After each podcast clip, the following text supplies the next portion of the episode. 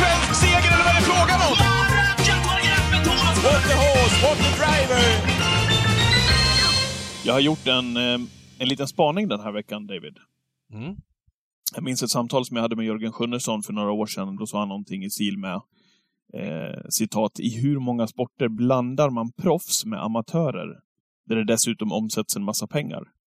Jag förstår faktiskt vad han menar. Jag minns också att jag svarade att det är väl det som är lite grann av travsportens skärm, att den lilla amatören, du vet, med den fina hästen kan vara med och kanske till och med besegra Timo Nurmos, Björn Goop och Erik Aldersson och så vidare. Men jag undrar om jag inte är inne på Sjunnessons linje mer och mer faktiskt, efter att ha sett V86 senaste veckorna. Erik Aldersson som höll på att bli rammad med Drake Kronos när Bosse Ralfelt körde rakt ner med sin den här Cypress Point förra onsdagen. Samma Ralfelt som i sina 2 senaste starter bakom bilen har fått 2000 kronor i böter för dålig anslutning bakom startbilen. Han har inte ens varit nära bilen när han liksom har släppt iväg. Ralfelt är säkert en hyvens man som har, ja, men han har väl ägnat stora delar av sitt liv åt travsporten, och det är väl fint så. Men han är 72 år, David. Och jag lutar åt liksom att det här blir farligt i loppen. Jag har också kollat på lite andra lopp där flera av de mest meriterande kuskarna vi har här i landet gärna, kan jag säga, kör med marginal, säkerhetsmarginal till vissa amatörer om ute i samma lopp. Och det var väl Erik inne på också i den intervju som gjordes med honom efter galoppen med Drake Kronos, att han inte borde ha gett sig in i den situationen. Men där är ju Erik också 5+ i den intervjun. Han vill ju liksom inte skylla på Ralfelt. Men jag lovar att han hade hjärtat i halsgropen när han klev av Drake Kronos efter den situationen, och jag är ganska säker också på att Erik nästa gång inte kastas in i en sån lucka som, ja, den finns ju, men egentligen inte, om du förstår vad jag menar, när Ralfelt eller någon annan av de här av samma körkaliber är i närheten. Jag tycker det känns olustigt, måste jag säga. Jag förstår lite grann vad Sjunnesson är inne på. Vad har du för tankar kring det här? Jag har ju såklart en take på det här också, men jag känner väl så här, jag tycker det är kul att proffs och amatör möts. Det är ungefär som om du spelar poker, det är tjusning med poker att du kan sitta som sämst eller jättedålig. Men det är det jag har varit inne på tidigare, men där utsätter man ju inte någon annan för fara. Nej, jag vet, jag ska komma till det. Nej, men är du jättedålig så har du chansen att slå ut världsbästa spelare för att turmomentet är så stort. Jag menar, har du en bättre häst än proffset i det aktuella loppet så kan du slå proffset. Men det är klart att det finns en linje som går hurvida säkerhetsaspekten inte får vara för stor, att det blir för stor risk att det händer någonting i loppet. Då är det inte kul eller så längre. Utan, och den kanske har överskridits i det här aktuella fallet, och då tycker jag inte man ska dö hemma. Men att duktiga amatörer som Christer Otterström, om han nu får fart på den här Heitken och tävlar på V7. Som ett första exempel vann V86 här under onsdagen. Ja. Precis. Då tycker jag ju bara att det är kul och härlig grej med sporten. Så att jag kan förstå din poäng med att Ralfelt kanske kör med för små marginaler. Och då hör det inte hemma, men då hör det inte hemma i något travlopp. Nu var det ett rent amatörlopp. Mer tror jag att de inte har koll, David. Alltså, nej, man måste ha full, alltså det var precis som jag sa. Han gör ju sitt bästa Ralfelt, men han är över 70 och möter proffs alltså, och det går fortare och fortare i travloppen. Det känns olustigt.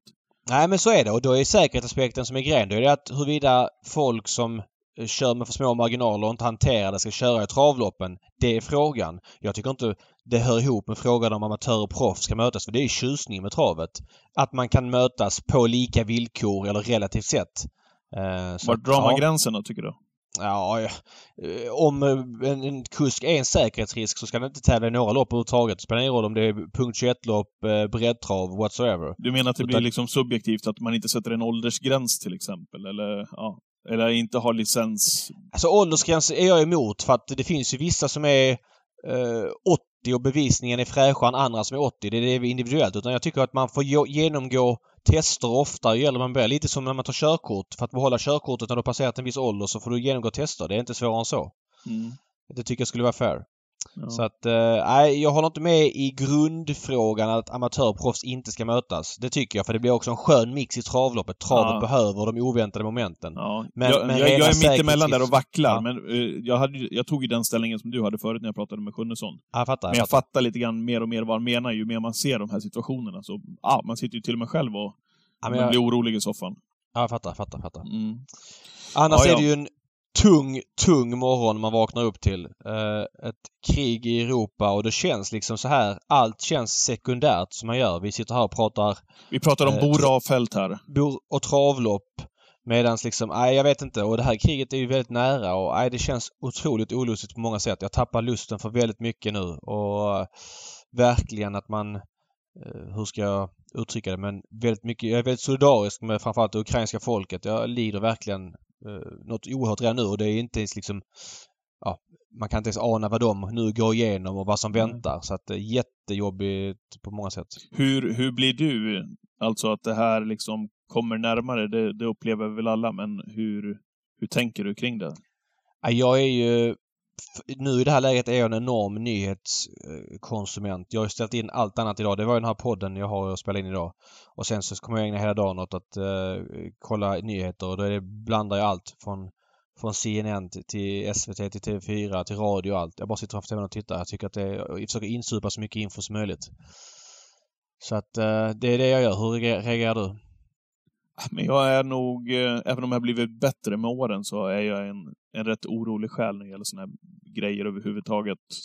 Och kan bli rätt nojig. Så att jag blir nästan tvärtom. Jag vill inte, självklart, jag sitter och tittar på nyheterna precis som de flesta.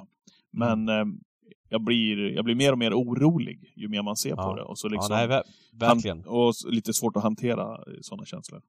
Ja, och Putin är lite så här nu. Han hade något tal i natt där han liksom hotar mer eller mindre hela världen och sådär. Alltså, man tar det för vad det är. Men det är inte så nice när en kille som sitter på 6 000 och 7 000 kärnvapen, stridsspetsar, varav en klick är vätebomber, säger så. Det känns ju såklart, då tappar man liksom att vi pratar trav. Det känns sekundärt. Men så är det. Det blir ju lite grann nu blir det här stort för att det här händer nu med den här invasionen då. Sen så finns det en vardag i det också så småningom, men just nu känns det jobbigt. Ja, vi hoppas att det finns en vardag så småningom som återgår till det mer normala i alla fall. Ja. Men trots det oroligheterna som händer så ska vi väl fortsätta den här podden och prata trav, tänker jag. Ja, men så är det. V75 i det är som du säger, fan. Alltså stegen blir... nej, det blir larvigt. Man känner sig larvig, men skit i så är det liksom. Ja. Det, så är det. V75 avgjordes på Bergsåker i lördags. Vad fastnade hos dig framförallt? Ja du, Bergsåker och Winter Trott blev väl ändå ett ganska rivigt lopp, även om det inte hände så mycket i loppet. Fan vad han är häftig ändå. Det är slaka tömmar på Milligan School, 350 meter kvar. Ändå liksom borrar ner sig, han bara vill vinna. Ja, det är ingen tillfällighet att han tjänat upp mot 18 miljoner kronor, men det är ju, eller kanske till och med över, jag vet inte. Men så är det. Han är läcker alltså. Och det loppet var ju den sportsliga klon. Stolder Show var väldigt bra som tvåa. Har ju förbättrats mycket i regi Frode Hamre. Vad väntar för honom nu? Han blir ju helt plötsligt en faktor i kanske lite större lopp här nu. Vi får se hur bra han egentligen är. Vi ska nog inte dra för stora växlar att han spurtade bra i det här loppet. Men att han är bra och förbättrad, det vet vi. Sen hur långt det räcker, det får vi se. Bledugär så. Man får väl ändå säga det. Stackars Bledugär som aldrig får vinna. Eller aldrig. Nej, alltså, han vinner ju, men han gör ju sådana otroliga lopp. På sistone. Nej, men så är det. Han är ju så stark och rejäl och löpärlig. Gjorde ett bra lopp som trea, fick ett tufft lopp. Spicklebackface, var är taket på honom? Så det hans avslutning. Alltså Spicklebackface går ju mer och mer från att vara en ny häst i guld som skulle duga på vintern till att kunna kanske duga i större sammanhang. Jag skulle se honom i typ ett Paralympiatravsförsök mot bättre hästar från södra Sverige. Se hur han står sig mot dem. För att det är ju ingen som springer ifrån honom i något tempo. Sen är han ju såklart som bäst på full väg eller framförallt lång distans. Och i stereoloppen står han med tuffa tillägg och sådär ju. Så att, men Spicklebackface är en jättehäftig häst. Och återigen, det är få hästar som blir sämre hos Daniel Wäjersten. Där bakom var det väl inte speciellt mycket att Mind Your Value VF som vi var inne på Twitch och många andra var inne på också, han funkar ju inte bakom hästar. Nu satt han fast med rubbet invändigt ju, men han är bäst i spets. Nu säger jag inte att han var dålig eller något sånt i det loppet, utan han fick aldrig chansen. Global Adventure var det många som stimmade om och tyvärr så hamnade jag i den fällan själv på ett av mina system också. I brist på annat får jag säga.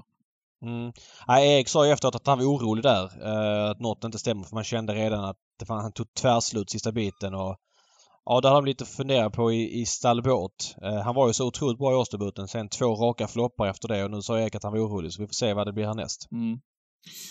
I övrigt, det är väl bara att fortsätta göra vågen för Svante Eriksson. Vilken snurr han har på stallet. Ny seger igår på V86 och även Phoenix Photo som vann med minsta möjliga marginal.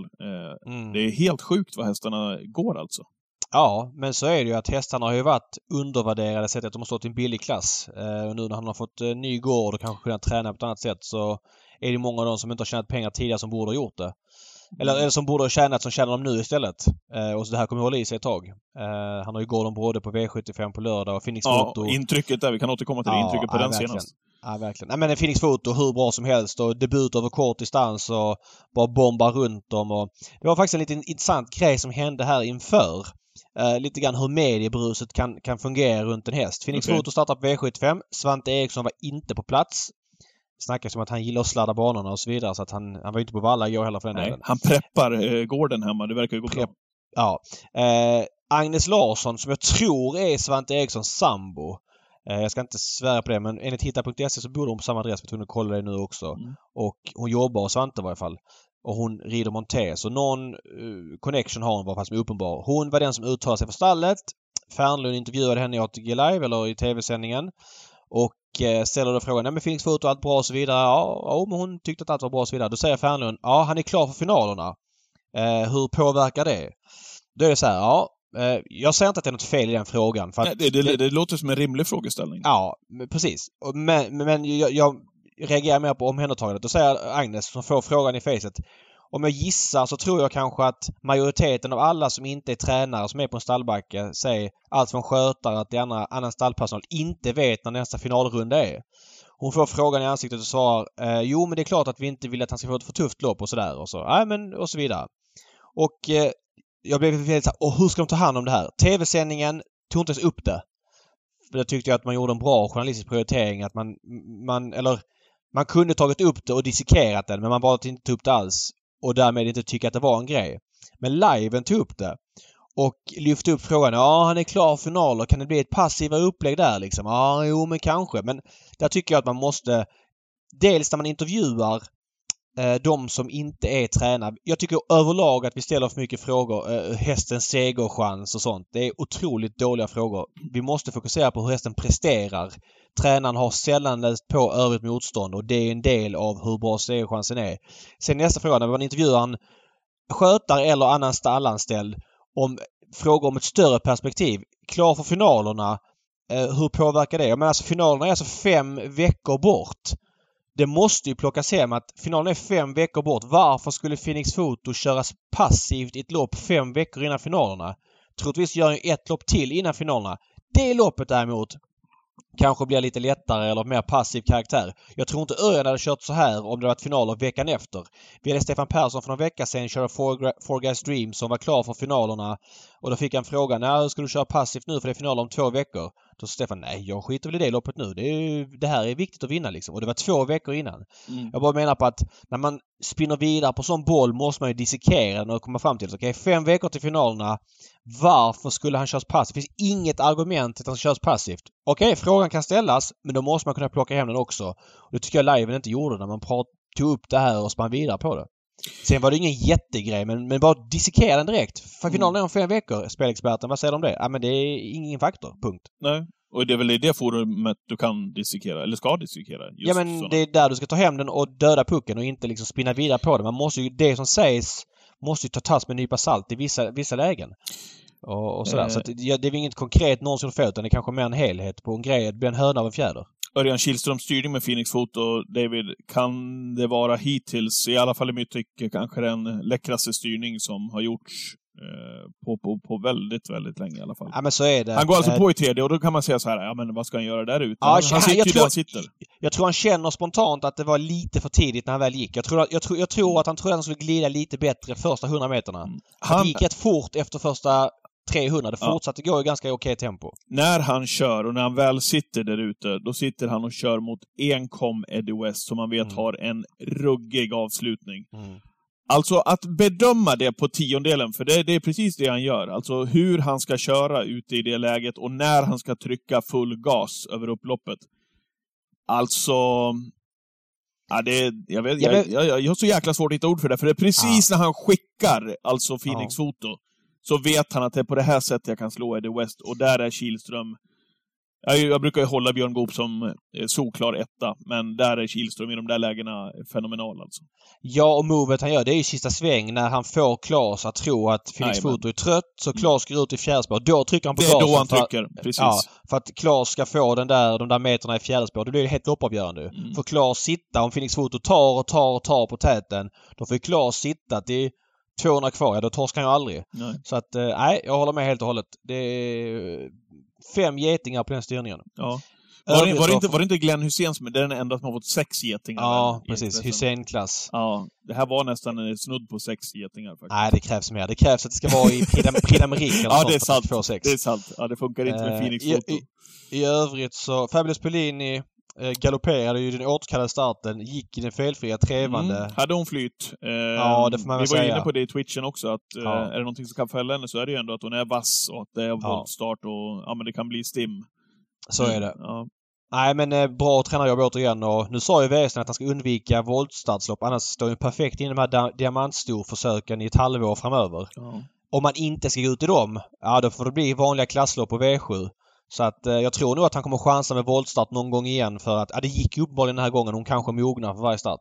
Hon är på väg upp i klassen i alla fall. Den saken är klar. Ja. Spela nästa gång Cigars Eagle Owl. Ja, blev överforcerad av Kvarsa bort och låg, men kontrade sen på upploppet. Såg du? Kom Patrick tillbaka. Ja, kraftig kvar till slut. Nej, läckert. Ja, något mer där. Belfax vann spets och slut. Ganska intetsägande. Devs definitivt gillar när man chansar kör invändigt. Nu hade spår 1 nedstruken, men att Magnus Jussi ger hästen chansen. Kanske inte så mycket val den här gången, men innerspår över 3 varv är nöten. I övrigt inte så mycket mer. Nej. Grattis säger vi till kretsarna runt Ellis Pride och Bank Blow också, så har vi nämnt alla V75-vinnare. Snabbis bara också när du säger Bank Blow, Klas Sjöström som vann med Svante Erikssons Dream Creation på Valla igår på V86. Du nämnde Christer Otterström med Heitken Am som vann. Mika Fors vann med Aurora Show som såg ruggigt bra ut. 2 andra noteringar ifrån kvällen igår, V86. Dels Mikael Nymczyk, hur säker han är. Det är ju ingen överraskning att han hittar så rätt i loppen. Men han är otroligt säker alltså. Nymczyk. Leder väl kuskligan på Egersund också tror jag. Hittar rätt med det mesta. Upperface igår, lysande exempel. Hittar ner, kör ruggigt snyggt och vinner. Kanske gårdagens delikatess, David. Tänkte du på det? Hur ofta torskar Urberg en spetsstrid när han har brukat 3 med Stensson? När han vet att han ska till ledningen. Det händer väl aldrig, eller? Nej. Stefan Persson på utsidan med Digital Indy. Han utnyttjade sitt spår maximalt och vände upp tidigare än Urberg och tog faktiskt ledningen. Det trodde jag aldrig skulle ske faktiskt. Nej, jag håller med. Att det var Persson lurar. Och det var inte så att det var en knapp spetsstrid. Han bara blåste till. Jajamän. Blåste spets. Och Urberg träffade ju inte 100 med Stensson. Vilket han alltid gör ju. Ja. Så att, det var tycker jag snyggt av Persson. När vi ändå pratar V86 igår måste jag ge en eloge till Erik Aldersson som stryker Ego Sisu. Det är kanske lätt för en toppkusk att göra det, men jättefavorit på V86, sämre i provstarterna, hade värmt bra tyckte Erik. Det finns ju alltid en liten chans att hästar skärper till sig till loppen och går undan på klasshästens vis. Fan, men den är spelad till 70% på V86 och kanske startar med 10% segerchans efter att ha sett ut sådär. Kanske ännu lägre, jag bara gissar. Men då är det ändå snyggt av Erik att plocka bort den och ge alla chansen, och framförallt hästen, om den nu inte var på topp, att den fick stå i stallet. Och där var tränaren också, Emma, vet hon, Johansson det. Ja, också med på det. Så att den grejen blev ju rätt från deras sida. Snyggt hanterat av alla inblandade. Ska vi gå in på veckans gäst? Ja, det tycker jag. Jag funderar bara på om det var något mer vi hade. Nej, det var väl allt va? Ja. Jo, jag vill nämna en sak bara innan vi går in på veckans gäst. Det är att travtränaren Peter Strooper har gått bort. Holländsk travtränare som har haft flertalet kanoner. Han hade Abano As tidigt i karriären som sen vann Prix d'Amérique för Eggbond, och däremellan var Stigo en period. Vilken häst det var. Peter Strooper som var en riktig skörning. Han var med på en klassisk elitlopps efterfest som vi hade 2009 som pågick hela natten ute på Djurgården. Det var ju superväder det året. när Tora Palema vann. Och ja, men jättemysig snubbe liksom och otroligt likeable på många sätt. 56 år kom som en chock för mig. Jag vill ägna honom en tanke. Bra att du tog upp det, David. Mm. Okej, veckans gäst. Vad tänker du innan vi går in på den? Ja, men så här. ATG har haft sin rapport för, eller vet du det, bokslutskommuniké för 2021. Jag tycker det är så pass viktig grej att många kanske inte är så intresserade av det som lyssnar på den här podden för att få lite tips eller bara hänga med i travet. Men jag tycker det är värt att dissekera, få en nykter, eller inte nykter ska jag inte säga det fel ord, men en helhetssyn på hur det går för motorn i Svensk Travsport spelet, inte bara den som ATG kommer, för de tycker jag i mitt tycke är väldigt självgoda att allting alltid går bra. Det finns nyanser och de nyanserna måste man få från annat håll och därför tycker jag vi ringer upp Sulky Sports Lars Dahlgren som har bra koll på det här. Välkommen till Travpodden säger vi till Sulky Sports Lars Dahlgren. Tack för det. Vet du en sak, eller vet ni en sak? Det är prick ett år sedan. Ja då, en dag så när. Men den 25 februari spelade vi in i fjol med Lars G. Dahlgren. Det blev ett uppskattat avsnitt det där, David, förra året. Så nu följer vi upp det. Ja, men det är ju så här att ATGs bokslutskommuniké berör oss alla på olika sätt. Det säger mycket om hur motorn, det vill säga spelet i svensk trav går. Och det är viktigt att dissekera den och förstå varför prispengarnivån är som den är, varför banorna får ett visst typ av medel och inte får och så vidare. Så att det finns flera aspekter varför det här är intressant tycker jag. Sen är man ju travpolitiskt intresserad och man har ju åsikter om vad som funkar jättebra, vad man tycker skulle kunna funka bättre, vad som inte funkar, och det har alla. Och därför är det intressant att ha Lasse här som är kanske den i Travsverige som har bäst koll på hur den här kommuniken ser ut. Mm. Om vi börjar där bara, Lars, vad är det som gör att du sedan tidigt, vet ju vi som har följt dig och din journalistik här, är intresserat just för de här bitarna? Ja, alltså det är ju så att ända sedan 1974 när ATG bildades så har ju ATG varit den absolut viktigaste komponenten när det gäller hästsportens ekonomi. Och den har ju ökat successivt och blivit ännu större, för i början så hade ju fortfarande banorna mycket egna intäkter från eget banspel och restauranger och publik och allt sånt här, och alltså entréintäkter och sånt, och det där har ju successivt försvunnit. Så nu är det ju så att nu är ju ATG i stort sett den enda, skulle jag vilja säga, intäktskälla överhuvudtaget som banorna har. Det finns ingen banpublik, det är ytterst sunt med sponsorer. Man har valt då politiskt inom SD att lägga precis alla ägg i ATG-korgen och inte samarbeta med några andra spelbolag eller partners. Så det är ju, hela travsporten vilar ju i ATGs famn, och går ATG dåligt och då går travsporten dåligt, och går ATG bra då kan så att säga de som har hästar känna att tillvaron är lite mindre minus på kontorna än vad det skulle kunna vara om ATG går dåligt. Vad tycker du om det här? Är det bra eller dåligt att vi är totalt beroende av ATG? Nu ska jag säga att omsättningen på lång sikt har ju gått upp ganska mycket. Ja, jag tror det är dåligt på lång sikt. Kortsiktigt kanske det var ett väldigt enkelt och lätt beslut att fatta då 2017, 2018, 2019 när spelmarknaden skulle omregleras. Men om vi ser det på 10 och 20 och 30 års sikt, då tror jag absolut att travsporten skulle må bra av att öppna samarbete med andra bolag än spelbolagen ATG idag. Två saker. Dels så kan det ge nya intäkter och nya marknader och nya kunder som ATG inte har idag.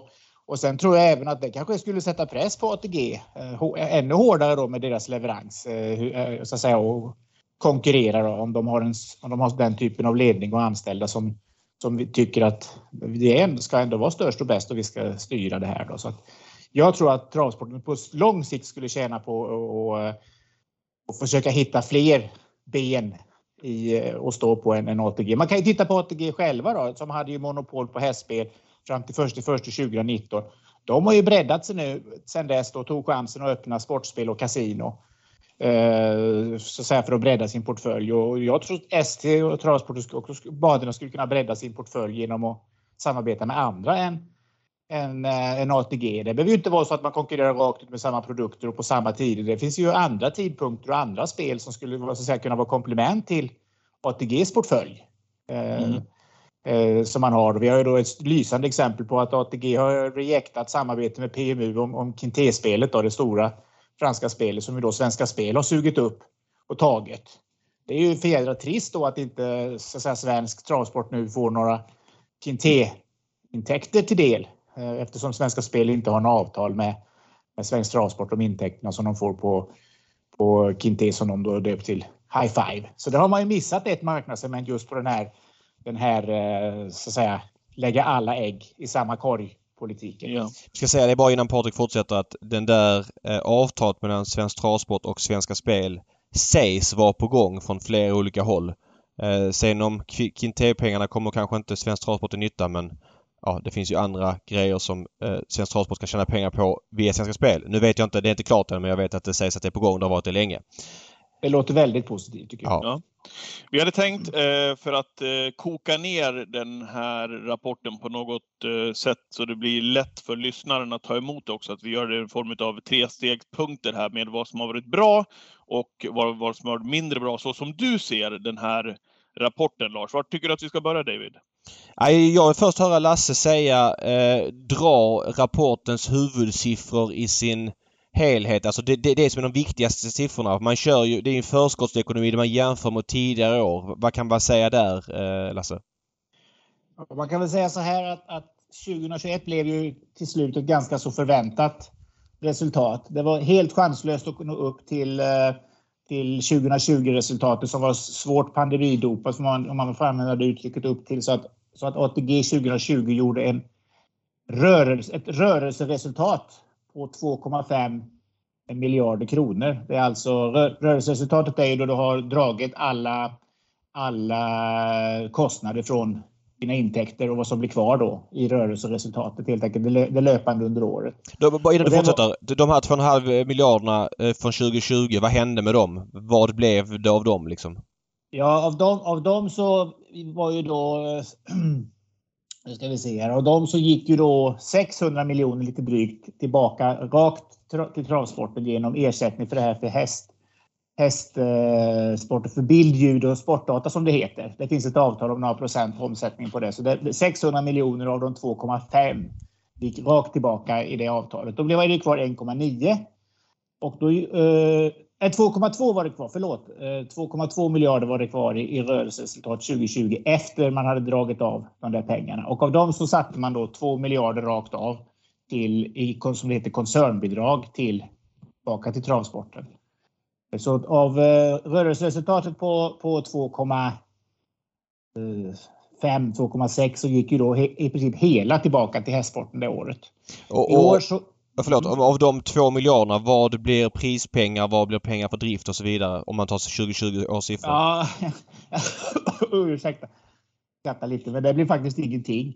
För att man hade gjort ett så katastrofalt dåligt resultat 2019 gjorde ATG så att Svensk Travsport gick in i 2020 med ett balanserat underskott på 400 miljoner och då en driftsekonomi som pekade mot att det skulle bli ungefär lika mycket igen då, vilket ju hade gjort om 2019-siffrorna hade fått fortsätta, då hade vi varit i konkurssituationer med nedlagda banor och otroligt illa situation alltså. Mm. Nu kom pandemin och räddade upp alltihop, så man kan säga att alla av de där 2 miljarderna så gick ju då, går ungefär 1,5 går till driften av banor och sport också. Och för den där sista halvmiljarden så kunde man sanera sin usla balansräkning och princip och komma tillbaka upp på ett positivt balanserat resultat igen.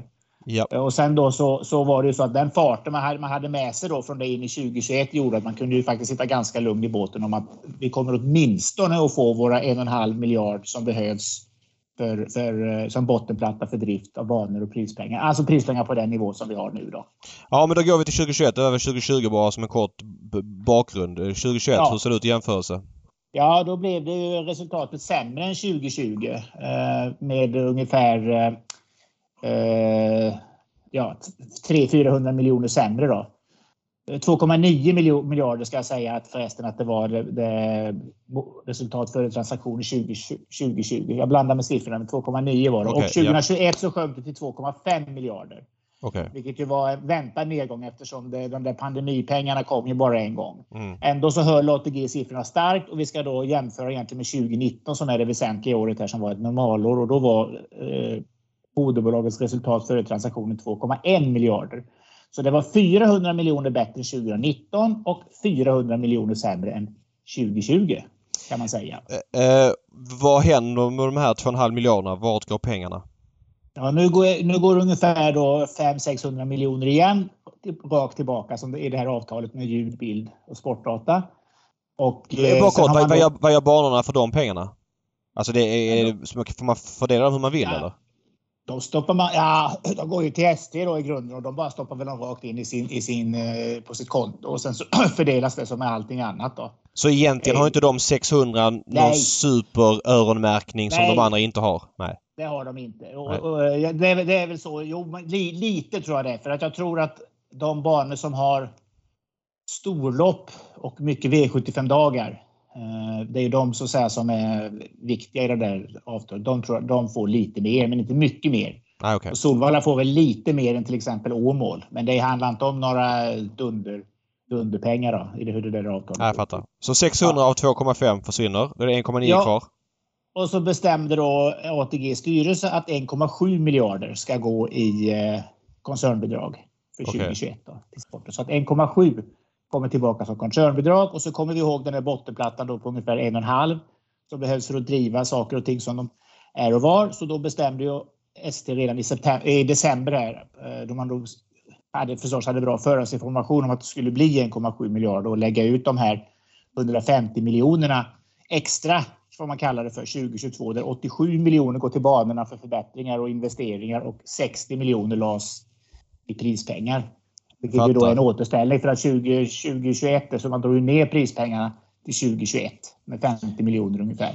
En fråga där, 1,7, då är det 200 miljoner kvar, det är galoppen som tar dem va? Ja, 150 går till galoppen ungefär. Okej. Du säger de här 87 miljonerna som ska gå till att rusta upp banorna. När får man se effekten av dem? Ja, det blir väl när banorna kommer in med bra förslag till Svensk Travsport om vad de vill göra. Alltså det är väl inte så att det bara... Jag har förstått att det inte bara pytsas ut rakt av, typ 3 miljoner till varje bana. Utan banorna får väl säga att vi vill göra det här. Och det tycker SD att det är bra. Och det kan ni göra och så får man liksom medel. Så det borde ju komma. Jag tror att till exempel Romme ligger ganska bra framme där och har redan en plan för vad de vill göra för investeringar. Så det finns säkert fler barn som ligger i startgroparna och bara skickar in sina ansökningar. Så det kommer nog hända saker redan i år tror jag. Där kan jag tänka mig att banor som inte har dyr mark att sälja, typ Solvalla har ju det, Jägersro har ju sålt sin mark och Åby har sålt sin. De kanske inte ligger lika bra till det för att få ta del av de här 87 miljonerna, eller? Nej, det är väl lite så. Det kan man väl tänka sig att det blir behovsprövat kan man säga. Att de som har väldigt stark egen kassa själva behöver väl inte ha. Nej. Det är väl de som är lite snett på det som behöver investera som i första hand kommer i fråga skulle jag tro för de här projekten. Det handlar ju också om att vara solidarisk som bana och inte söka på för att gneta åt sig någon miljon, utan har man stark egen kassa då kanske man ska låta någon annan bana få den miljonen då. Ja, jag vill bara säga jag tycker att det här är jättebra att det finns öronmärkta pengar för att rusta upp anläggningarna. Jag är hästägare. Jag vill såklart som alla andra att det ska finnas gott om prispengar. Men att vi har hållit på att ösa prispengar varje år och ökat de åren det har gått bra och sen för att minska det. Det har varit liksom som att kissa på sig. Ja, men jätteskönt i en början men lite jobbigt sen. Nu får vi ju långsiktiga investeringar som förhoppningsvis kan göra att det här kugghjulet kan utökas lite grann. Nu säger jag inte att 87 miljoner gör en game changer för banorna, men banorna måste rustas upp och hänga med i utvecklingen. Vi är 2022 nu. Flera travbanor är undermåliga. Jag vet inte vad ni säger om det. Det som är det viktiga här det är ju då för att det ska bli kontinuitet i det här, att om det bara blir så att säga, en engångsraket detta med 87 miljoner i år och sen inget nästa år, då kommer ju det här investeringsarbetet att stanna av lika fort som det började. Så det viktiga nu är ju då för den synpunkten att man faktiskt lyckas. Nästa år kanske det inte kan bli 87, nästa år kanske det kan bli 40, men vad fasen, då rullar det ju ändå på om vi säger så. Ja. Jo men det är det jag menar, exakt, för lägger vi inga pengar på banorna, alltså investera i dem och gör dem. Men säger du att vi har några bra nu tack vare pandemin och sen så går det tillbaks. Ja, vad fick vi för dem? Jo, vi fick lite ökade prispengar men det är ju inte någonting som löser travsportens varaktighet på sikt, utan det är ju det som vi lägger pengar på som bibehålls, att rusta upp banorna tycker jag. Folk vill gå på trav och konsumera trav på plats och kanske bli hästägare. Det är det vi måste göra, eller? Ni... Ja, det är klart. Ja, det är självklart. Ja. Ja, men jag bara känner att det här med prispengar, alla skriker efter prispengar, det är så kortsiktigt. Jag håller med om att det är bra, men om de ändå måste justeras åt efter inte riktigt vad poängen är idag, det är bättre att bygga på lång sikt. Bra. Nog om det. Patrik, vad skulle du säga? Nej, men jag tänkte på det. Jag kommer ihåg när vi pratade förra gången med Lars här för ett år sedan. Och då, och även det här dopade då, om vi får kalla det så, pandemiåret då med siffrorna här, så är det ju då rimligt att tro här då att det klingar ju av, och Q4 blir ju intressant där, Lars. Om du liksom ser till det, ökningen då från 2019 som var ett dåligt år, sa du, till 2020 som var ett väldigt bra år med anledning av pandemin, och så nu då 2021. Vad ser du då om du liksom ser till Q4, om man säger, för det är väl där du kan börja kika lite mer på siffrorna?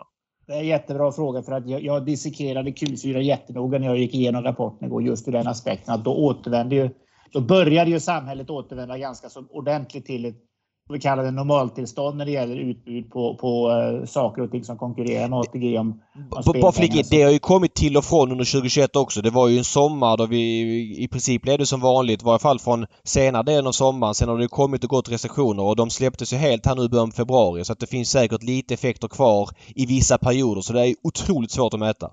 Ja, det håller jag med om. Och det man ser som en ganska tydlig tendens över hela ATG så är att första kvartalet 2021 var fortfarande kraftigt pandemidopat. Sen har det då successivt klingat av. Och jag tror att man kan inte ta det som en total indikator, men man kan se vartåt det pekar, tycker jag, med Q4. För då var vi faktiskt tillbaka och fick bara gå på fotboll och ishockey och restauranger och sånt igen hyfsat ordentligt. Så resesektorn var ju fortfarande ganska så besvärlig om man skulle ut och åka, så att den är kvar. Så att, men Q4 tycker jag är en ganska bra indikator. Tror jag är en ganska bra indikator på vad som kommer hända nu under 2022 här.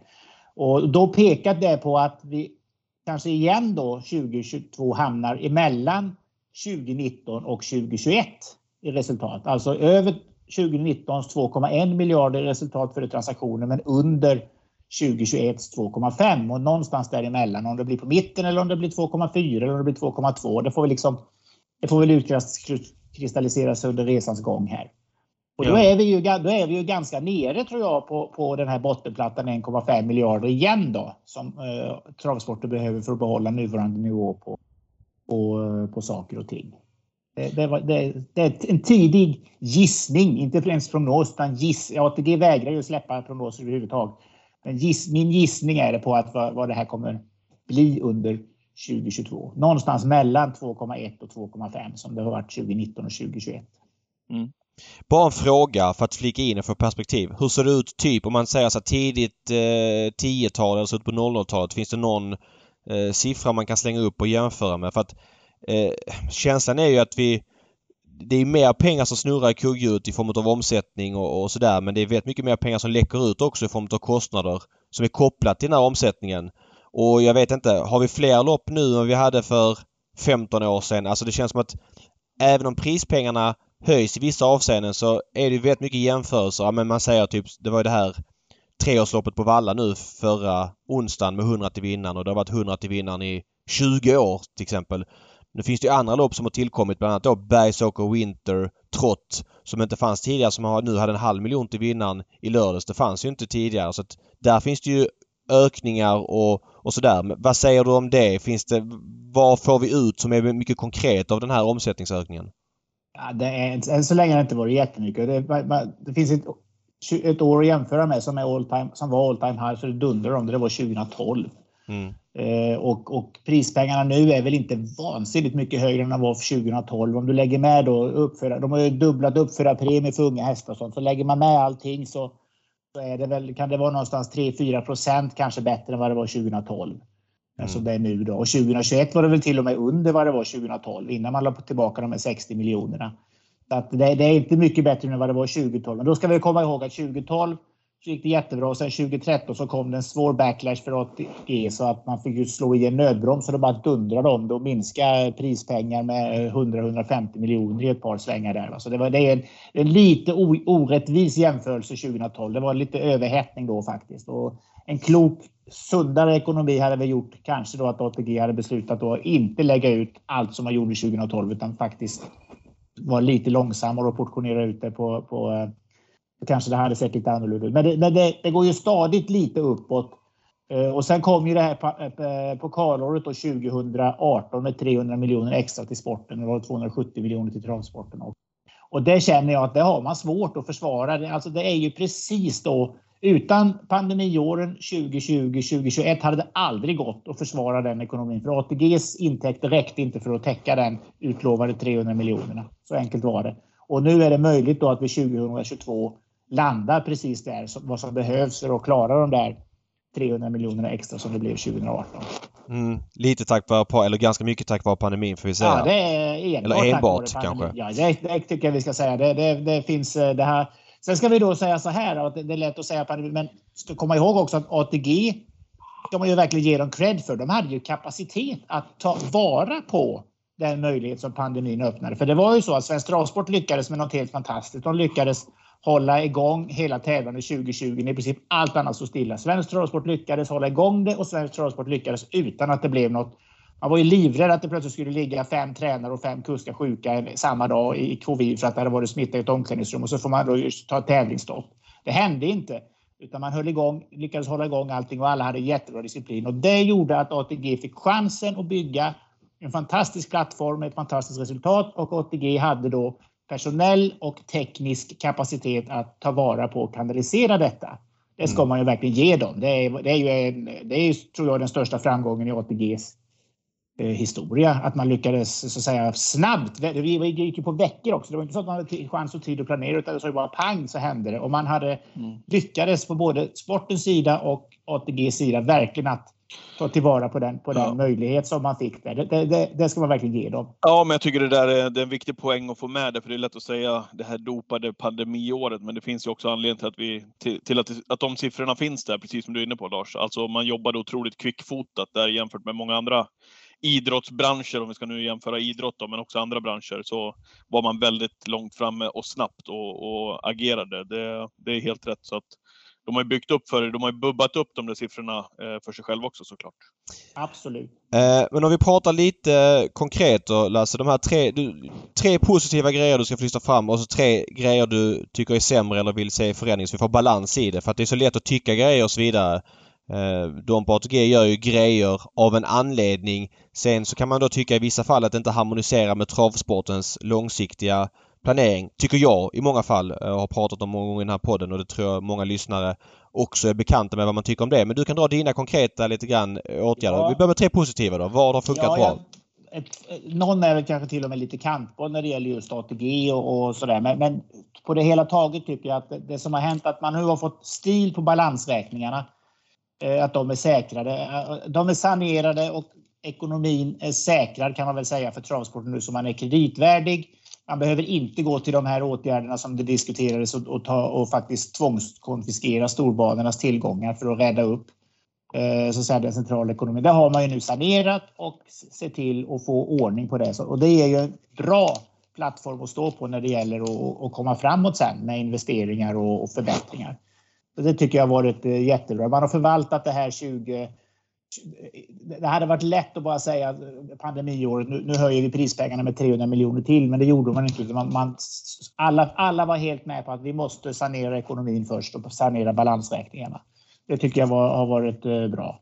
Ja.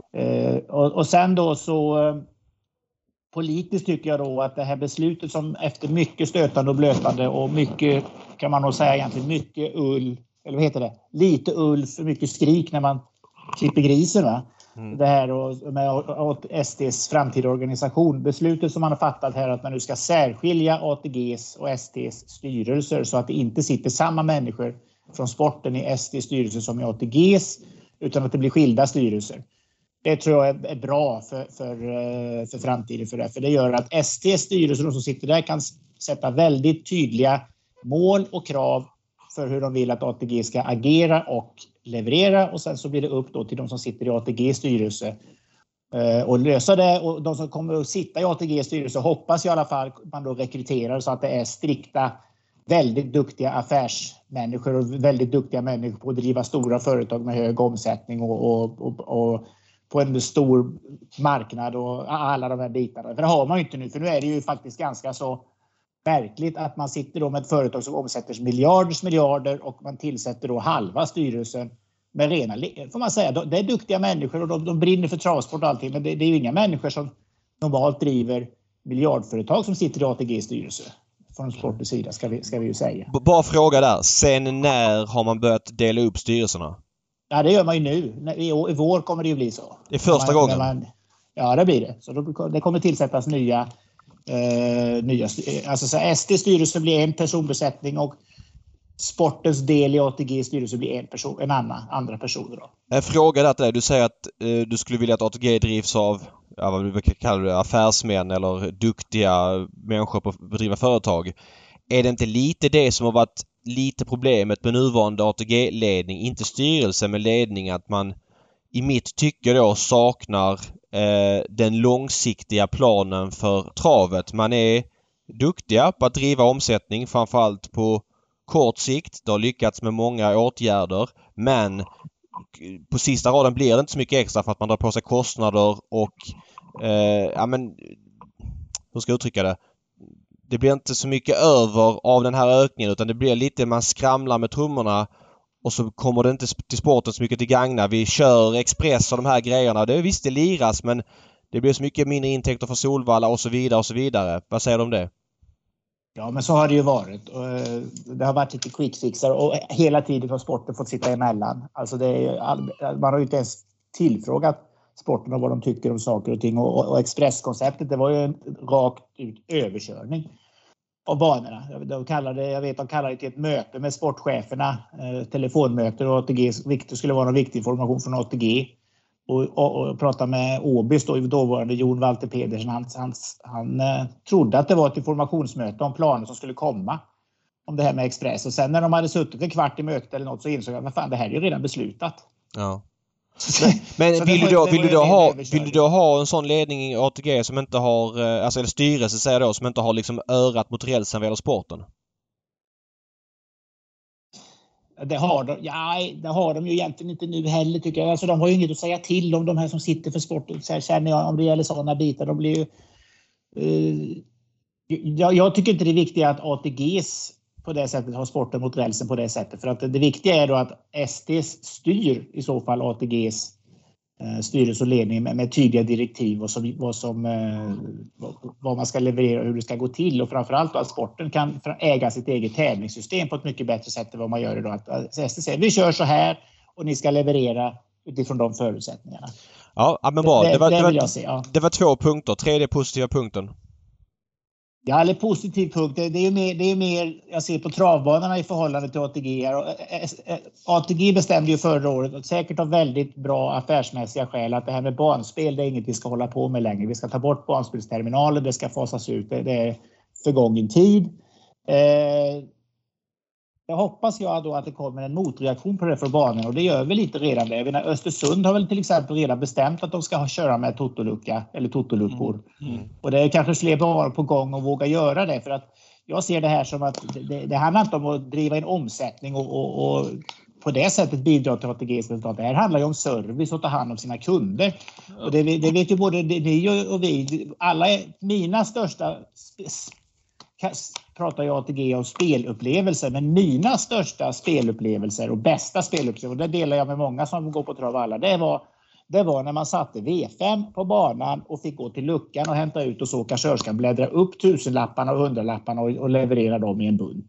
Det var liksom, det är inte alls samma sak när det gnäggar på ATG-kontot när man öppnar det, utan just den grejen, det behöver inte vara att sätta V5, det kan vara att spela 100 vinnare på en som ger 4,60 och få gå till luckan och hämta ut 4,60 efter man har jobbat in det till seger med huvud.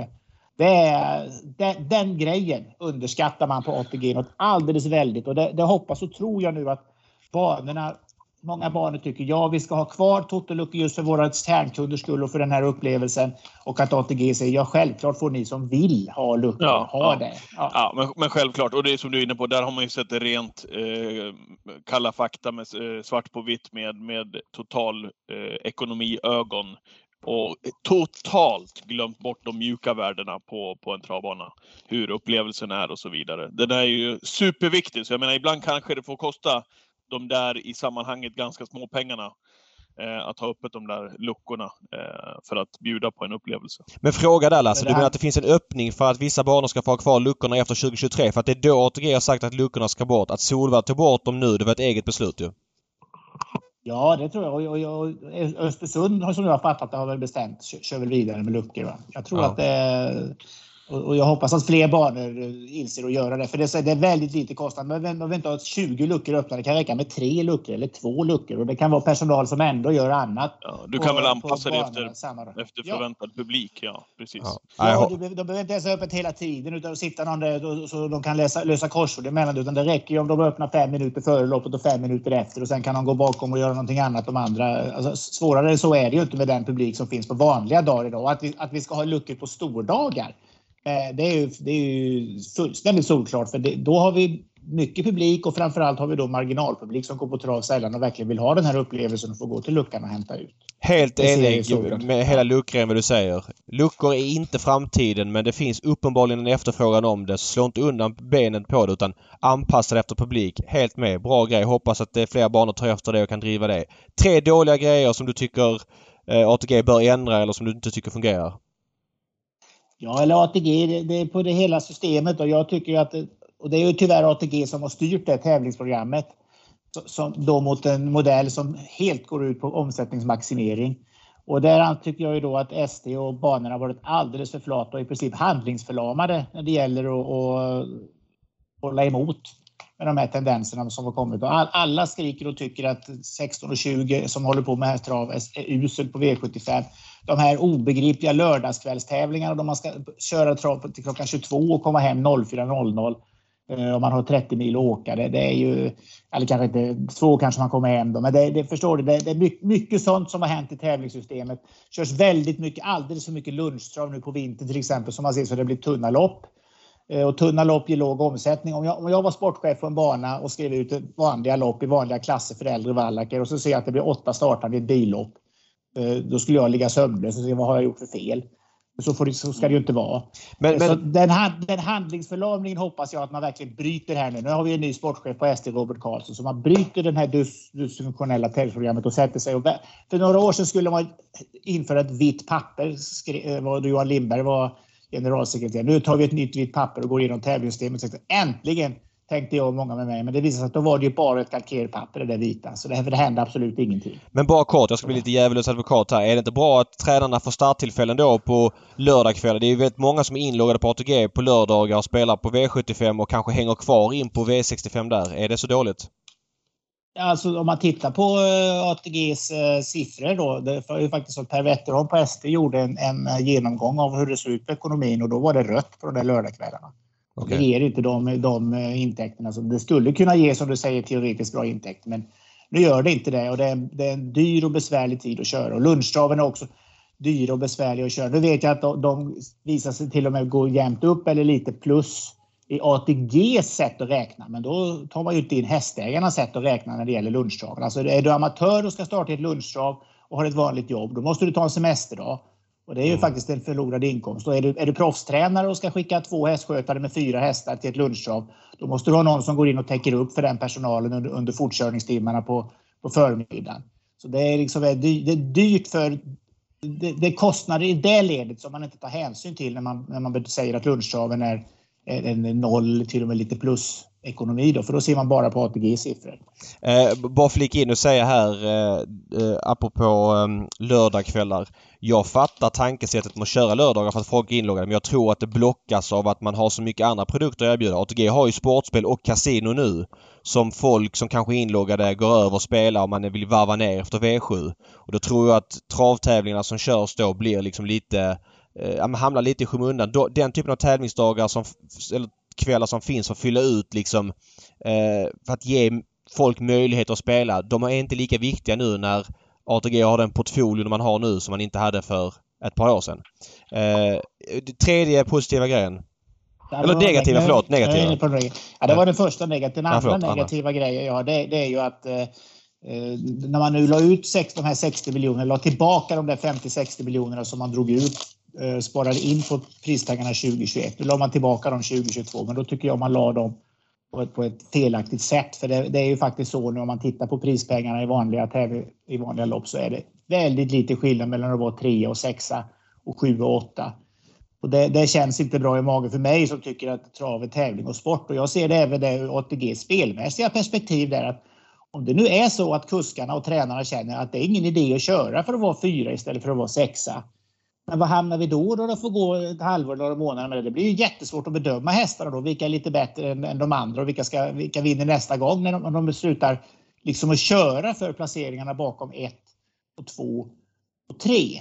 Jag tror det är en farlig väg att gå på det sättet. Jag förstår de här som tycker men det är jättebra att man gynnar de små, och de här som har lite sämre hästar, nu får de lite bättre ekonomi i sitt hästägande och de får bättre kostnadstäckning när man startar. Ja. Men det är ju faktiskt en tävling vi håller på med, och som hästägare skulle jag kanske tycka att det är bättre att få lite mer den gång som min häst gör ett bra lopp och kusken kör ett bra lopp och blir 3 eller 4, istället för att jag får hyfsat i princip lika mycket för att vara 7 2 gånger. Men ja, framförallt så fasar vi ut olönsamma hästar som inte tävlar i loppen genom att inte primera dem. Men då är min följdfråga, den här garantipengen som är en liten del av det här, är inte det för att flörta med Skatteverket? Jo, det är naturligtvis, finns det sådana underliggande agender, även om SD kommer vägra in i kaklet och säga att det är så. Men fullständigt självklart är det så att man hoppas och tror att Skatteverket ska se det här lite mer snälla ögon när det gäller momsdelen i hästägandet, vad man gör.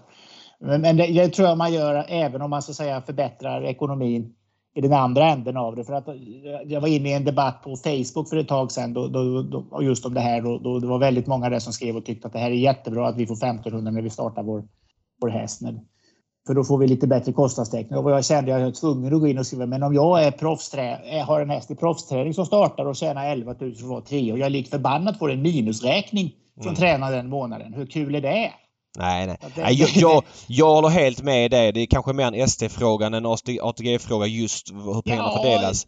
Jag tycker nog inte det. För om ATG vill erbjuda en bra spelprodukt och ha bra underlag för spelarna, så jag vill nog helst se att man faktiskt tävlar om placeringarna även som är 4, 5, 6 och 7 för att få en möjlighet att kunna bedöma hästarna i framtiden. Om det bara körs de 3 första och de andra sitter och glider de sista 200 meterna, då blir det jävligt svårt att veta vilka hästar som är lite bättre än de andra. Så att jag ser även det lite ur ATG-synpunkt där, att man nog faktiskt tycker att vi ska nog försvara tävlingsbiten i den här sporten lite bättre än vad man gör med den här. Men det är sånt där som kan gå att rätta till. Om vi lyckas bevara de här 50-60 miljonerna nu till nästa år så att de hänger kvar, och man skruvar om lite i tävlingsprogrammet och gör om, då kanske man kan nästa år kompensera upp så att man får lite bättre för att vara 3 och 4 än att vara 7 och 8. Ja. Och 3 är negativa? Ja, jag tycker ju att Big Nine har fått en misstänkt svag start. De siffrorna när man såg där man skärskådar kvartal 4. Big Nine startade då 23 oktober. Nästan hela fjärde kvartalet har Big Nine varit aktivt. Och när man tittar på ATGs sportspelsresultat för fjärde kvartalet så gick totonettot för fjärde kvartalet gick upp 1 miljon under hela fjärde kvartalet. Det ser jag ju som en indikator på att Big Nine-omsättningen inte har... Men 1 miljon mot vad? Mot förra året. Okay. Jämfört med förra året. Så kvartal 4 2020, kvartal 4 2021, totonetto från sportspel 1 miljon upp efter lanseringen av Big Nine. Det känns men har det inte varit mycket marknadsföring och mycket att man har stoppat in pengar i poolen på Big Nine och sådär för att bygga? Jo, men det kommer ju på kostnadssidan. ATGs kostnader under kvartal 4 ökade med 66 miljoner jämfört med kvartal 4 förra året. Och fram till kvartal 4 så var faktiskt ATGs kostnader, övriga externa kostnader 2 miljoner lägre än förra året. Och efter då så var det plötsligt 64 miljoner högre. Så att fjärde kvartalet kostade 66 miljoner. Och Lotta Nilsson-Vitala som är ekonomichef på ATG, jag frågade henne om det här igår då jag intervjuade henne. Och hon bekräftar att en del av, jag säger inte hur mycket, men en del av de här 66 miljonerna i ökning under fjärde kvartalet kommer från lansering. Vi hade en stor lansering, säger de. Det fanns ju bara en stor lansering. Då kan vi ju räkna ut resten själva. Men vad menar du då? Att Big Nine, svag start, ja. Vad tycker du? Hur ska man hantera det? Ja, det är för tidigt. Man måste köra på. Det går ju inte att ge upp den här babyn när de nu har fött den. Utan nu måste man ju fortsätta ge den chansen. Så att de kommer väl fortsätta och ge en chans åtminstone under 2022. Ja, alltså ja. Jag tycker att Big Nine absolut är en bra lansering av ATG att kunna bredda sig på sportspelsmarknaden, för att man får många som spelar sportspelet, kanske spelar i varje fall ibland när det är jackpot och så vidare, och så kanske det spiller över lite grann på övriga sportsboken. Det jag inte förstår det är hur man kan lägga det 16:00 en lördag när allt annat stort spel börjar 20 minuter innan V75. Det är samtidigt som stryktipset. Det tycker jag är helt... Där tycker jag är stora missen. Och så finns det lite andra grejer som att man inte kan spela filspel och lite sådana grejer. Och kanske en pool för mycket. Men att det finns någonting som kan puttra på, det tror jag är bra för ATG. Men jag tycker hela lanseringen om händertaget är uselt skött. Och jag tror, jag är lite, ser det lite så cyniskt där, för jag tror ju att det skulle kunna vara så att lika väl som man tror, och jag tror att Svenska Spel till exempel nu har börjat med hästspel, och hästspelsektor och ATG är totalt livrädda för det och ser det som osund konkurrens, och till och med man har till och med stämt in i en stämningsprocess nu med ATG som kommer göra att några, med Svenska Spel som kommer göra att några advokater får lite finare sommarhus på Sandhamn. Mm. De skickar fakturorna. Lika väl som jag tror faktiskt att det gör att de som nu håller på med sportspel och bara håller på med sportspel hos Svenska Spel och upptäcker hästspel, ja, då kanske de faktiskt startat ATG-konto för att hästspel är lite roligare och de vill spela andra spel än de Svenska Spel. Och lika väl tror jag faktiskt att Big Nine kan slå åt andra hållet där, att de som håller på med trav tycker att fan, det här med stryktipset var ju faktiskt jävligt kul. Ja, det kan jag återvända till. Så det finns en tveägning där, och jag tror man måste kanske ta omtag då med Big Nine på något sätt.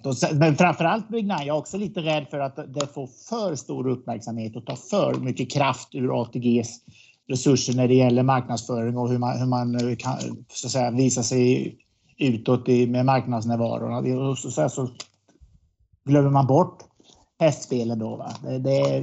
Det behövs för varje Big Nine annons eller Big Nine-reklamspot som man ser, så borde man faktiskt se åtminstone en för V75 eller Dagens Dubbel också, tycker jag då. Mm. Att det blir...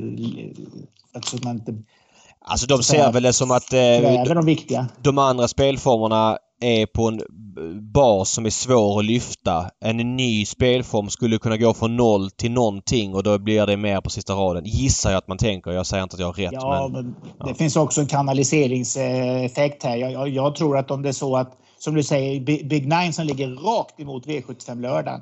Om det är så att en hyfsad del av Big Nine-omsättningen kommer från travspelare som istället för att spela Dagens Dubbel eller V4 eller V4 ligger ju före, men V5 då, eller Dagens Dubbel, väljer att spela Big Nine istället, då har ju inte travsporten vunnit ett skit. Då har man ju bara flyttat pengar från ett ställe till ett annat på ett dyrt sätt. Ja, och förlorat framförallt, för att du tappar ju att några färre tittar på travet och några färre spelar på travet, och skulle det få en större effekt så är det negativt. Absolut, det håller jag med, och därför tycker jag att Big Nine ligger fel. Ur den aspekten också, men även ur 1600-aspekten. Ja, men vad bra, Lasse. Nu fick vi lite mer svart på vitt. Det är alltid kul att höra ditt engagemang för det här och höra liksom din input. Man får ju en kommuniké från centralt håll, och den är ju alltid positiv oavsett vad som händer. Så den är lite svår att tolka. Lite intressant att få bryta ner den så här. Den är inte jättesvår att tolka. Om man lär sig den där rapporten, hur den ser ut. Och från början tyckte jag den var svår. Men nu tycker jag har hyfsat kläm på hur den funkar. Men det som stör mig lite i den, det är att ge sätt att vara transparent, men det är inte jättetransparent när man har en post som heter övriga externa kostnader och som är på 2,4 miljarder. Och vad innehåller den då? Ja, den innehåller ju allt som har med provisioner att göra, alltså allt som har med driften av spelet att göra, känner jag, som har rörligt, och även då en massa sådana här fasta kostnader som till exempel den marknadsföringskostnaden för Big Nine dyker upp där, va. Det är ju en enorm post att ha alltså inget annat företag vi vill ha en post som är övrig, som är på 2,4 miljarder. Det är ju faktiskt en bizarr sätt att redovisa. Men det är ju konkurrensskäl. Man säger man vill inte visa konkurrenterna hur saker och ting ser ut då. Mm. Ja, men jättebra, Lasse. Stort tack för att du var med. Vi hörs väl om ett år igen i det här forumet, och så hörs vi kanske på andra sätt innan det också. Ja. Vi ska väl ses på trav några gånger. Ja, kanske. Det kommer vi göra. Ja, I luckan helst. I luckan helst, ja precis. Man hade tänkt lira en, men bytte häst för att Lasse Dahlgren sa någon annan. Det är en klassiker. Kan man skylla på honom den dagen? Ja, men det är precis det surr man vill åt. Ja, men tack, Lasse. Sköt om dig. Tack för att du var med. Tack. Ha det bra. Hej. Härligt, uttömmande. Lars Dahlgren som gästade för ett år sedan, alltså nu tillbaka i Travpodden igen.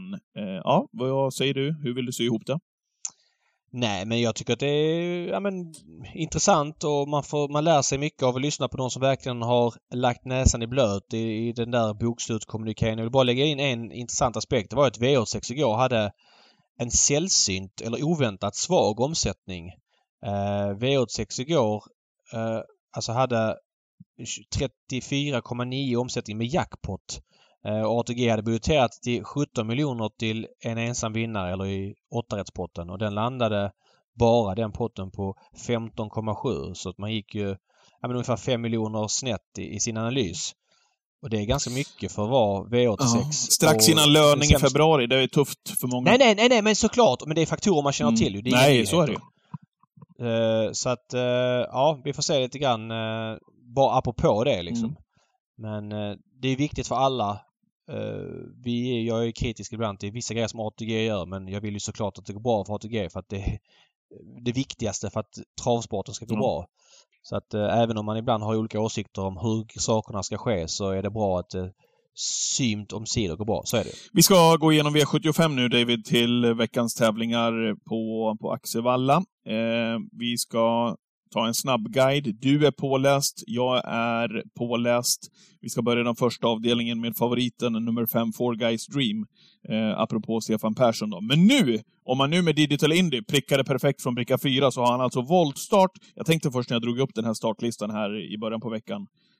Och så tänker man ju då att det är silverdivisionen, och då tar man nästan för givet att det är bilstart. Men det är det ju inte. Ja. Det är voltstart. Nej. Och då får Four Guys Dream definitivt garderingssträck i den här avdelningen. Four Guys Dream som inte har startat i voltstart sedan i juni 21, och jag tror aldrig att han har vunnit ett lopp i voltstart faktiskt. Även om han har galopperat i några, men också travat. Så att ja, jag måste bort med Four Guys Dream från det här läget. Det kan häxa, definitivt, känner jag. Jag ska säga det att det här är alltså torsdag när vi spelar in det här, och vi har ju vårt senaste på Twitch lördag 13.00 som många vet. Jag tror att Four Guys Dream bara vinner. Oj! Jag tror att han, jag har sett han från spår 5 i volt tidigare, öppnar helt okej. Han har en form nu som han inte har haft tidigare i karriären, och då är inte ens 2,6 ett problem. Jag tror att alla släpper som kan ta ledningen till Four Guys Dream, och sen så tror jag att han vinner ganska komfortabelt. Motbuden har bakspår alla tre. Och visst, de kan sitta bra på det, men 37% känns i underkant. Jag är ganska säker på att den kommer sluta en bit över 40 innan det är klart. Så trots lång distans och kanske inte ens bästa, trots vanlig vagn och trots på 5 i volt, så tror jag att det är spets slut. Jag hissar André Ward till 10%, och ja, får vi se. Vi går till V75s andra avdelning, och favorit på nyttfödda väl. Hur bra har hon varit, Eloise Am, alltså? Nej, verkligen. Vad är det som har hänt? Alltså prestationen senast är ju också kuslig, alltså, även om hon fick se sig besegrad av Melby Hoffa. Nej, jag håller med. Hon har varit klart förbättrad, och nej, men det är väl rimligt att hon kanske är favorit. Örjan kör inte, och det är vanlig vagn. Här tycker jag ändå att det är viss skillnad på jänkarvagn och inte, med tanke på att det här loppet kommer bli kört och hur loppen har blivit kört för henne tidigare. Lite bökig uppgift. Öppet lopp, alla förstår det. Jag lyfter fram en häst. 7 Eye Candy. Körs av duktige Simon Helm som förvilt. Skickliga. Som gör speltips åt spelkontoret eller V75 när han inte kör. Nej, men 1% springspår, släppt i någon tredje in och kanske, eller ryggledaren kanske, och någon lucka. Den lyfter jag fram, annars är loppet vidöppet. Vad säger du? 22% på Heloise Am. Är det så att inte de här tuffa loppen som hon ändå har fått här har satt ner henne, så är det har hon jättechans att vinna ett sånt här lopp. Vanlig vagn, okej. Marcus Liljus, jätteduktig i den här konkurrensen. Nej, definitivt. Kanske till och med singelsträck Heloise Am för min del. V75 tredje avdelning, Disco Volante, Lampa, 66% just nu i talande stund. Ja, här får man ju ta ett sent beslut lite grann hur banan blir. Jag tror inte att han gynnas av om det skulle bli lite kladdig bana. Alla kan förutsättningarna. Han är snabb ut, han spetsar förmodligen. Han kan galoppera. Han galopperar som 1,23 favorit för 4 starter sen Han för 5 starter sen på Bergsåker i slutet på november. Känns att han inte är lika bra längre, men är han som han var i lördags när han satt bombfast, eller som när han vann på Färjestad i slutet av januari, så vinner han det här om han tar ledningen. Jag har inte riktigt... Jag har ingen vinkel som är intressant. Skulle han komma bort och kan Chapuis spetsa, och då blir det ett helt annat lopp. Sådär, det är min spontana take. Jag kan inte säga varken bur eller bö. Nej, lite samma linje som dig. 67% och det handlar om disco. Jag vet inte. Hazard Boko på sina 15%. Hur ska det gå till, kanske du ställer frågan. Från vilken position som helst egentligen. För de här hästarna som är med i gulddivisionen den här veckan, det kan Hazarden vinna ifrån utvändigt ledande om det skulle vara så. Så att är han i ordning och disco inte har sin dag, så tycker jag 66% är för mycket. Även om det är allt det där med bra passande förutsättningar och hela den där biten. Ja, men disco, det är långt upplopp på Axevalla. Det kan spricka upp och så vidare på upploppet. Och hästar som har gått på innerspråk kan få lucka. Nej, jag pallar inte honom till. Det är min spontana känsla. Pere Ebu, favorit i V75s fjärde avdelning. Här är det väl upplagt, Niva? Nej, jag fattar inte riktigt grejen här. Hur kan han bli favorit? Han har ju stannat i spets typ varje gång. Stanna på Bjerke, stanna på Färjestad och senast bakifrån. Visst, långt upplopp kanske inte är hans grej här. Nej, det känns kallt här att han ska vara så klar favorit. Här vill jag gardera på. Jag gillar Versace Broline, vad han har gjort hos Maria Törnqvist. Den kommer jag lyfta upp i ranken om den hamnar runt 7%. Finns senast i segern före Borups Tornado. Och in och kolla på loppet alldeles precis. Mojo Express har varit hur bra som helst. Funkat bakifrån och offensiva upplägg. Tufft inne, tufft inne. Ja, absolut. Men 1%. Det här är inget jättegiftigt bronsförsök. Jag målar på här. Vad säger du? Ja, det är väl upploppet där för Pere Ebu då. Men annars så är det ju, sitter han ju i spets. Och sen vet jag inte vem som ska göra jobbet. Så... Behöver någon göra jobbet? Det är inte han som stannar ändå, även om det går 13,5 på varvet. Då har han gjorde på Färjestad tokstanna och på Bjerkegången innan. Visst lopp i kroppen, men inför Färjestad var han ju hårt jobbad eller ordentligt jobbad och så vidare. Så att, jag vet inte. Jag vill se mer av en sån här 41% som packar ihop varannan gång för spets. Det känner jag spontant. Den femte avdelningen, favorit är nummer 4 Hobart. Jäklar vilken prestation han gör sist alltså. Ja, fantastiskt alltså. Och fram i döden sitt tufft tempo också. Nej, men det är väl kanske är rätt favorit sådär, jag vet inte. Rocket Boys på rätt, Jänkarvagn Erik är väl något som jag känner för spontant, kanske inte jättesexigt och 12%. Det är det som sticker ut för mig. Annars har jag väl ingen superliga. Nej, det är kallt lopp måste jag säga. Vad säger du? Nej, gör han om det Hobart, det han gjorde senast då han är på 26%, så då har han väl jättechans att vinna det här loppet måste jag säga. Det var lite utöver det vanliga, den prestationen måste jag säga. Att han ändå har en polett till slut efter den här resan. Mycket imponerad. Tycker att han borde vara lite, spela på lite mer. Men det kanske han blir också. Sjätte avdelningen så har vi favoriten Cash and Carry som jag spikade senast, David, på många av våra system. Jaha. Var inte så långt borta. Nära. Skjuter ingen hare. Så är det. Vad säger de uppgifter nu?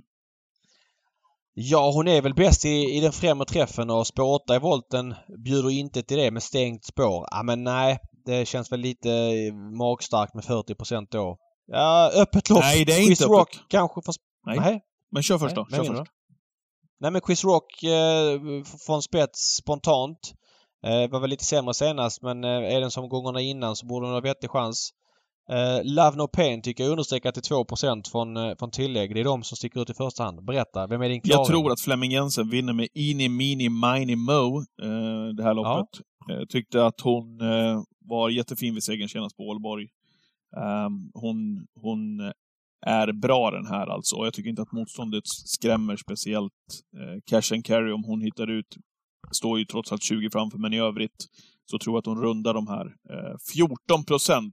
Det är faktiskt mumma i nuläget är David på Ini Mini Mini Mo. Mitt solklara drag till veckans V75-omgång just nu. Ja, mycket kul drag. Sjunde avdelningen, där rundar vi. Och vi gör det med Gordon Brodde, apropå Svante Eriksson då, intrycket senast på Romme som var fem getingar. Ja, men gången innan då, på V75 när han fick luckan. Det var helt stört. Och gången innan. Och han är Ja, han är startsnabb och han bör kunna hitta till ledningen här tror jag, trots att det finns några snabba invändningar. Väl ingen som vill ta emot den? Nej, det tror inte jag heller. Kanske då att om han skulle komma att bli lite het i ledningen att det skulle vara ett minus över full väg.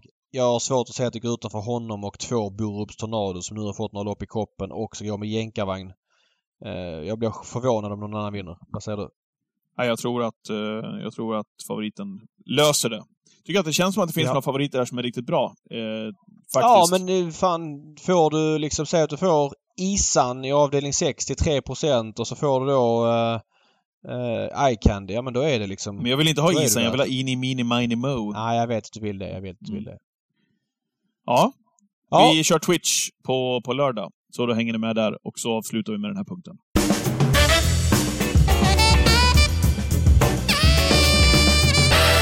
Hiss och diss och börjar du då, David? Ja, jag börjar med dissen och...